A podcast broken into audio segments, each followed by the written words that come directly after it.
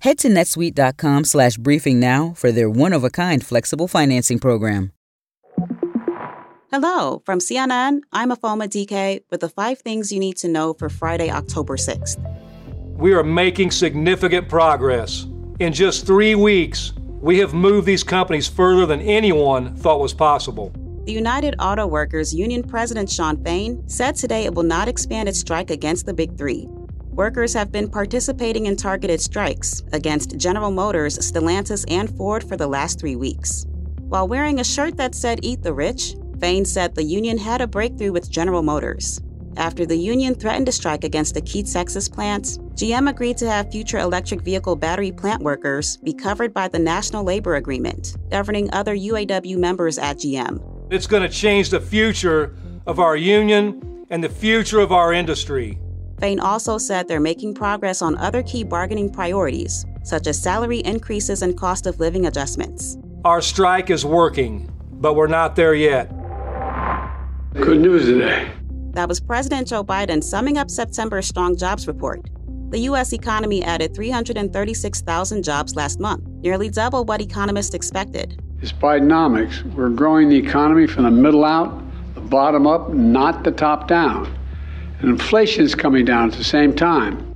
He highlighted labor force gains made by women, minorities, and marginalized workers, and employment growth in manufacturing. The unemployment rate has stayed below four percent for twenty months in a row, the longest stretch in fifty years. But even though Biden's touting the report as good news, it's not exactly the cooling labor market the Fed was hoping for to keep inflation in check. After getting ousted as House Speaker, Kevin McCarthy is now expected to resign from Congress altogether. Two sources familiar with his thinking say he's expected to step down before his term ends, but will stay through the speakership election planned for next week. However, McCarthy told reporters today he's not resigning and that he still has work to do. Congressmen Jim Jordan and Steve Scalise are both running for speaker, but pulled out of a Fox News forum next week, which has now been canceled.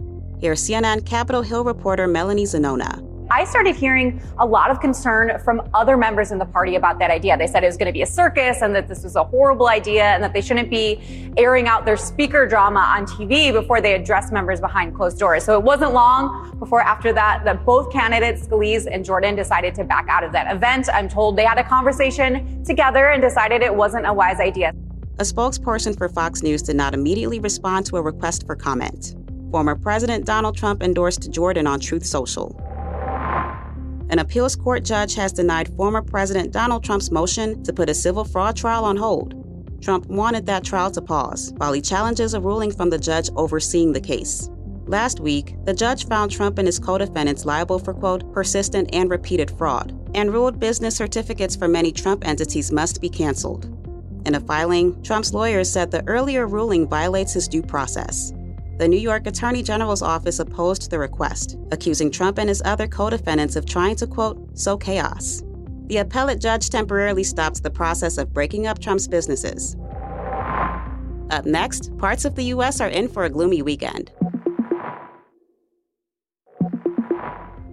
Hey, welcome back. Philippe is on track to drench parts of New England this weekend. The National Hurricane Center says the tropical storm has weakened to a post-tropical cyclone.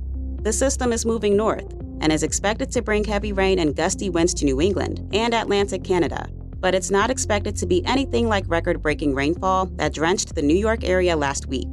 Eastern New York through Maine could see potential flooding from Saturday to Sunday morning. That's all for now. We'll be back at ten p.m. Eastern.